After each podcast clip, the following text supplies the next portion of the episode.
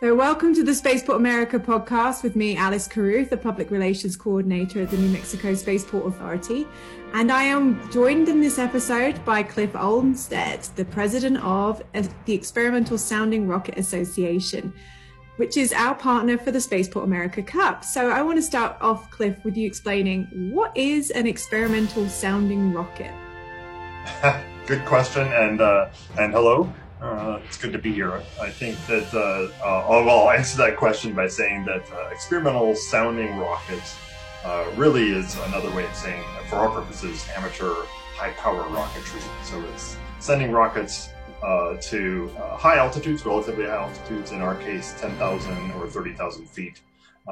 and um, the rockets include payloads, and some of those payloads can actually conduct experiments at those altitudes, all kinds of things.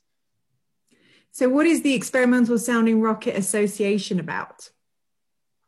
Yeah, so so uh, the Experimental Sounding Rocket Association, or we just call it ESRA, as our as our shirt has, right, is uh, all about really fostering the education for college students um, in the terms of, you know, obviously there's an emphasis on STEM, right, and engineering and mathematics and, and science, but it's also the teamwork aspect of working on large teams to, you know, come together for a project. And uh, so our efforts really are focused on an annual competition that is uh, it started as the intercollegiate rocket engineering competition and it has now evolved into what is spaceport america cup so tell me a bit about the cup. You know, what when did it start, and and how has it evolved into what it is today? Mm-hmm. So the the uh, as I was saying, the intercollegiate rocket engineering competition, or just IREC, uh, has actually been around since 2006, uh, and that was started by Dr. Paul Mueller. And uh, at the time, it was I think just a couple of you know two or three university teams out in the desert and has since evolved into uh, what is now Spaceport America Cup as of 2017. And uh, in fact, for the 2020 competition, which we unfortunately had to cancel, uh, we had 150 teams. So it's really expanded. And um, uh, yeah, it's just become quite an event. It's now international as well. So we've got uh, about two thirds of the teams are domestic United States teams, and the other third is international from all over the world. So, why come and host it in Spaceport America in New Mexico? Good question. well, when you really start looking at the logistics of what it takes to host an event of this size and to fly rockets to these kinds of altitudes, it becomes very complex technically. There's uh, clearances that are required from the FAA for airspace. Uh, there's the simple logistics of you've got teams somewhere out in an area they need to be able to go and recover their rockets, uh, meaning they need to walk out and pick them up. Uh, there needs to be facilities for water and food, um, you know, easy way for transportation in and out. And as you start looking through all of those elements, there's really only a few places in the country that are very viable uh, for those kinds of events. And frankly, Spaceport America has been uh, outstanding, uh, both in terms of um, the, the, the location and the the space that you have, right? But also, I think the working relationship that we have with the team at Spaceport America uh, and ESRA uh, has just been phenomenal. So you mentioned you do rocket launches to 10,000 and 30,000 feet. Why those two levels? Um, we picked those levels for uh, uh, the purposes of creating a challenge for engineering teams, right? To to build a rocket, and we recognize that university teams have you know come from a range of experience. There are some teams, some members on the teams that have quite a lot of experience in amateur high power rocketry, and other teams are just starting in that. Um, and you know we we want to distinguish ourselves in the sense that there's um, uh, you know that it is a challenge that you have to design your rockets to achieve these pretty high altitudes uh, uh, even if you're a new team starting from scratch and you've never built a high power rocket before, um, all of the analysis and design effort that has to come together to say, okay, our target is exactly 10,000 feet. So what do we need to do in terms of picking our motor size, in terms of designing the structures of the rocket to handle the acceleration forces, plus the payload piece of it, which is, you know, what are we going to include for our payload? What's that design going to be, and how will it interface with the rocket? Um, so I, you know, I don't think there's any magical reason for 10,000 and 30,000 specifically, except that those are very challenging. And the distinction is that 10,000 is an excellent starting point. That is already a very, uh, you know, challenging target to hit. And after teams have gotten their experience, then you can really go for the, you know, the high level 30,000 foot uh, altitude attempt and um, you know that's a whole other level of expertise and and uh, effort and knowledge that's required to accomplish that so obviously we weren't able to host the spaceport america cup in person in 2020 and this year we're having to do things virtually. Before i start talking about what we're expecting in 2021 can you explain to me what the competition would normally look like in a normal year? Sure. Yeah. Yeah. Um, absolutely. You know the event starts, the competition starts at the beginning of the academic year. So, um, you know, in fall of each year, we put out the call for teams to register and sign up for the competition. And that's the starting point. Some teams have continued over many years, right? So they may already have formed a team even before the official registration, but some teams are coming in new. And we want to make sure that teams have as much time as possible to prepare uh, their rockets and their designs. And, you know, the way that competition is designed is a progression. So first you start by signing up for the competition and you tell us, ESRA, what your intended rocket is going to be. Are you going for the 10,000 foot or the 30,000 foot attempt? Are you choosing to use a solid rocket motor? Are you, is that going to be a, a commercial off the shelf motor? Are you going to do your own student research and develop solid motor? Then there's getting into uh, liquids and hybrids as options uh, for the more advanced uh, teams, right? And as we progress over the academic year, there's a series of progress reports that are submitted, and there's deadlines for those. And the I guess I would say the written and the progress report aspect of the competition culminates in the final project technical report, which is due about a month prior to the competition. And the technical report includes all the details of your rocket, your design, the analysis, what your rationale for your design decisions should be.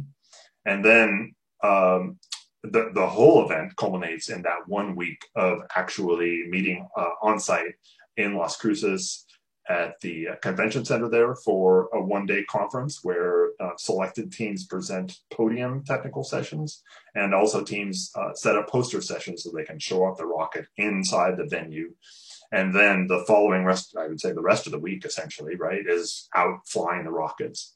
And um, each team has opportunities to launch. And uh, ideally, the rocket comes down in one piece, and the teams will go recover that rocket recover the altitude data, tell us how the payload performed. There's all kinds of things that go into uh, you know the nature of the competition, but that's what a typical year would look like. So this year we have announced we're going to be hosting a virtual Spaceport America Cup, which has caused obviously a lot of people a bit of upset and anguish, but understanding because we can't get the students together to build their rockets. So can you tell us a bit about what students can expect when they join us for the 2021 virtual Spaceport America Cup? Yeah, yeah, and I totally get it. You know, um, even in 2020, when you know the start of the COVID era, um, you know, we as the ESRA board of directors met and we said, you know, we we're not prepared to switch to a virtual competition or anything like that last year. And uh, you know, it was pretty pretty hard. It's pretty hard to make a decision and a call like that to outright cancel. And this year we didn't want to do that, and we really spent some time, kind of a little bit of soul searching, and and saying, you know what, I think we can do a virtual competition and have it be meaningful.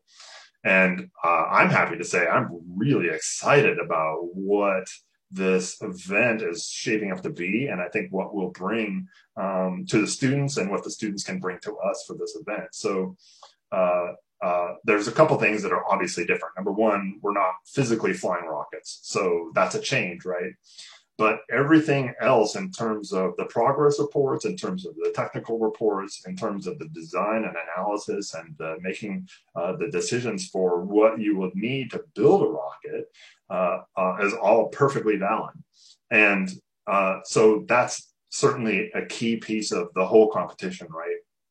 But the other thing that's really unique about the virtual event is uh, I guess in contrast with a typical competition, right? Uh, a competition year, I would say.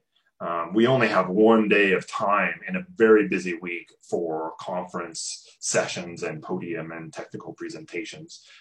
This time, in the virtual sense, we've got three full days for both interaction with the teams, the teams to present uh, their poster and podium sessions, but also for uh, all kinds of uh, special presenters to to come in. I know uh, we have Wayne Monteith coming in from uh, the FAA, who's I think deputy director for commercial spaceflight, and um, uh, also uh, Mike Mullane, a NASA astronaut, coming to talk and give a presentation. Like these are kinds of things that we would not have the capacity, just we don't have the physical time and, and availability, right, to do it. So uh, those are just a couple of examples, but the whole three days is going to be packed with uh, some excellent and uh, you know really special technical presentations and you know teams that maybe haven't even started yet can come in to the event not maybe necessarily competing if they choose not to but to just listen in and get a sense okay this is what it's going to take for us to compete even in the 2022 competition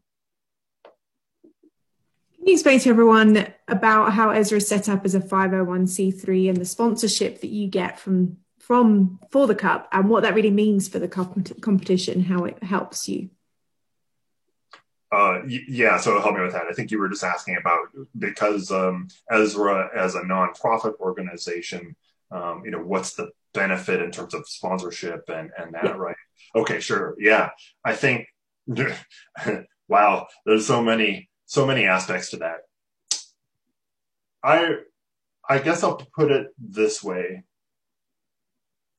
Our commitment as the Experimental Sounding Rocket Association is to foster the education of students um, and to really provide the opportunity for universities, you know, from across the world to come together in a collaborative, constructive way to accomplish, you know, something significant. And the sponsors are really key to that, uh, not just from a monetary standpoint, but from you know these are students who are getting near graduation they're looking for opportunities to move into industry and uh, as most recruiters will know a student who has direct experience um, in doing this kind of activity has a leg up, a huge leg up, and and and uh, in terms of being able to step into a workplace and be immediately, you know, productive. So the sponsors and and us, you know, it's a very, I guess I would say, almost symbiotic relationship, right? Um, yes, we use that money to facilitate the competition. Sorry, the competition, but that in turn um, provides an experience for both students and an experience and opportunity for sponsors to uh, gain exposure to those students and have interaction and discussions about, hey, I'm the team captain or I'm a member of some college team as a student, uh, but I'm really interested in your company. So how can I position myself? What are the, you know, what are you looking for? And, and be able to have that dialogue. It's, it's really phenomenal. So that brings me to the question of who is sponsoring the Spaceport America Cup in 2021? Who can we expect to be part of the event? Uh, good question. So let's see. I mean, in terms of all of our sponsors, um, okay, I'm going to stall for time here. Uh, well, I can certainly list a few. Other than obviously ESRA and Spaceport America that put on the event, we are really excited that Blue Origin are coming back again this year, Virgin Galactic, um, Estes Industries. Uh, we have Rocket uh, Honeywell, which is the Kansas National Security Council um, that they work with. Um, we have Siemens, Raytheon. Who have I missed? Oh, well, let's see, you know, just kind of pulling up the list, right? So we talked about Virgin Galactic, AIAA is AIAA. one. Uh, I work for Aerojet Rocketdyne, so I'm very uh, proud to say my company is uh, one of the sponsors. Um, uh, Dassault Systems and SolidWorks, there's uh, quite a large list. I would recommend that you go to spaceportamericacup.com and you can see the complete list of sponsors, but also get obviously more information about the event itself and you can register there. Excellent. Um, is there anything else we think we've missed to talk about when it comes to Spaceport America Cup? What would, what would a general admission person get if they came and watched, for example, for the virtual cup this year? Right. So we've got obviously university students participating who are competing. Uh, and then the tickets are available for general admission, right? For those who are interested.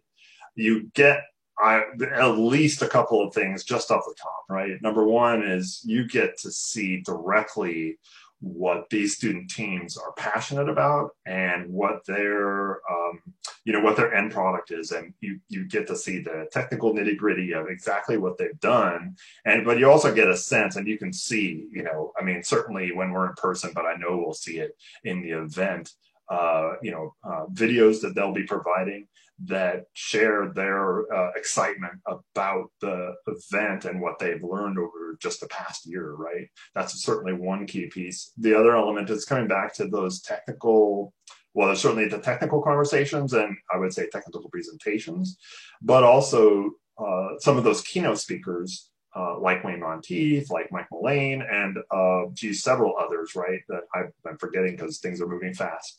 Um, you got to see those and they can provide you know perspective and insights that you don't always get to see and just out in public. So uh, i highly recommend that you you come and join us. And i'll just mention too that um, uh, you know one ticket covers all three days. So there's a complete agenda on our website in that there's things even one or two events that you want to see and listen into. For the price it's totally worth it and those tickets are available until May the 14th. So do make sure you sign up and, and secure your place as part of the cup. Um, I do want to talk a little bit about the success Actually, stories. Sorry, just want to jump in. There's one correction on that. uh, tickets for teams that want to compete, that due date is May 14th. Ah. General public can sign up uh, right up until, and in fact, probably through the event. So we're not going to cut things off at that point, but we do need teams this is to you teams. If you're going to compete, you've got to sign up by the 14th because we've got to get your technical papers. We've got to score them. We've got a whole host of judges. Uh, uh, in fact, an enormous volunteer team. And uh, maybe I'll just take a minute to give a shout out to our, our whole team uh, on the ESRA side, uh, but elsewhere, right, on Spaceport America. And SDL is also supporting with uh, some of the prize and um, I would say part of the competition, right? Payload competition. And anyway, it's, their support is invaluable. I agree. Thank you for that, Cliff. I, I love the fact that you're thanking everybody who's involved. And it is a, a, big group of us that work on the cup, and we're very, very proud of it being held out at Spaceport America. I wanted to talk a little bit about the success stories of the students that have competed in the cup. Uh, this year, Spaceport America had C6 launch systems come to to uh, do a hot fire test stand. And I met Sadban Khan, who competed in the 2017 Spaceport America Cup and was able to come back again to work with us. Have you got any other success stories that you could talk about from students that competed in the Cup that are now working in the aerospace industry? Oh my goodness. Uh, yes, many. Uh, you know, it's hard to even pick out one. I think, well, I'll say this. Uh, you know, even within our company, we've had many interns who have um, come to us looking for both internships and also regular full-time hires who have had experience at the cup right? And several of those people are now working at our company in particular. I mean that's just one right? I know that's true for uh, many other companies too. I, I think I mean, it's a little bit in broad terms, right? But the experience of some teams in terms of developing their own um, uh, student research and development motors, right? So they're building their own solid rocket motors. And the people that are involved in that, from engineers, from chemists, from people in physics, from people who are interested in, you know, following a career in mathematics, um, there are success stories in the sense that there's not many other venues that provide that kind of direct experience for that kind of technology. And so being able to come to a company with that in your in your back pocket is uh, is enormous. I think that's a, a, you know a huge success story. Um, i think the other big success story for us right big picture is the global it's kind of mind-blowing right? It's the global impact on having and holding this competition. We've got teams from, uh, you know, not only the United States, uh, we've got teams from Canada, from Mexico, we've got teams from Brazil, Turkey, um, India, uh, uh Europe, many teams from Europe. And uh, that's just huge. So, you know, being able to, uh, I mean, certainly being a part of that is, is really exciting, but I think that's a really big success story too. What advice would you give to any student that's interested in a career in aerospace, given that you do work for Aerojet Rocketdyne? And what would you say is the best way to kind of get into the industry? Yeah, good question. You know, I think, you know, certainly it's always having some direct experience. And that doesn't necessarily have to be Spaceport America Cup. Uh, I would highly recommend Spaceport America Cup, of course. Uh, but, um, you know, somebody who's interested in pursuing a career in aerospace, um, you know, depending on where you're at, right? If you're in high school, then obviously, you know, buckling down on mathematics, um, science focusing on kind of those core things like those STEM things, right? When you're at university, um, uh, that continues, but now it's important to start participating in teams that are that are doing different projects, right? So that you can show and enter into the workforce already with the familiarity of how to work with people and how to work through what it takes for really difficult technical challenges, right? It's not easy. Uh, and these are designed to be difficult. And that means that you've got to work with people to figure out difficult technical problems and you won't always agree with everybody, but you know, okay, what does that mean? How do we work through that? Um, so I would always, always highly recommend, um, you know, getting some direct experience as much as you can. Um, sometimes that can be through internships and working with companies. Uh, sometimes that could be special university projects. That can be Spaceport America Cup, absolutely. Uh, and sometimes that's a combination of all of that. So uh, the more experience you can get, the better.